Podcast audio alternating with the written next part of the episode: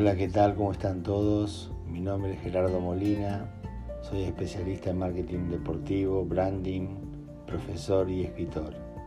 Es para mí un placer estar nuevamente con ustedes en el día de hoy para hablarles del marketing digital. El marketing digital es la aplicación de las estrategias de comercialización llevadas a cabo en los medios digitales. Todas las técnicas del mundo offline son imitadas y traducidas a un nuevo mundo, el mundo online. En el ámbito digital aparecen nuevas características como la inmediatez, la irrupción de las redes sociales y las herramientas que nos permiten hacer mediciones reales, en tiempo real. El marketing digital también sirve para acercar productos o servicios a posibles clientes en los medios digitales.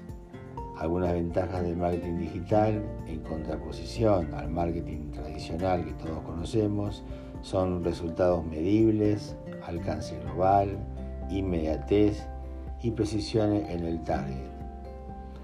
Pero ¿qué son las conversiones en el marketing digital? En este aspecto hablamos de conversiones cuando el usuario realiza una acción determinada que fue consensuada con un aporte de valor a los objetivos definidos por las marcas. Las acciones a medir pueden ser varias, desde llenar un formulario de contacto, suscribirse a un newsletter o comprar un producto. Cada vez que un usuario realiza una de las acciones predeterminadas anteriormente, se contabiliza como una conversión. Ahora bien, ¿qué es una estrategia de marketing digital?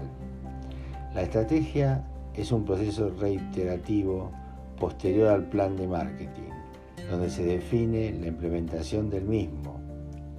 Una buena estrategia de marketing será el conjunto virtuoso de diseño, creatividad, rentabilidad, ingenio y análisis donde debemos mantener siempre claro el objetivo de conseguir un óptimo retorno de la inversión.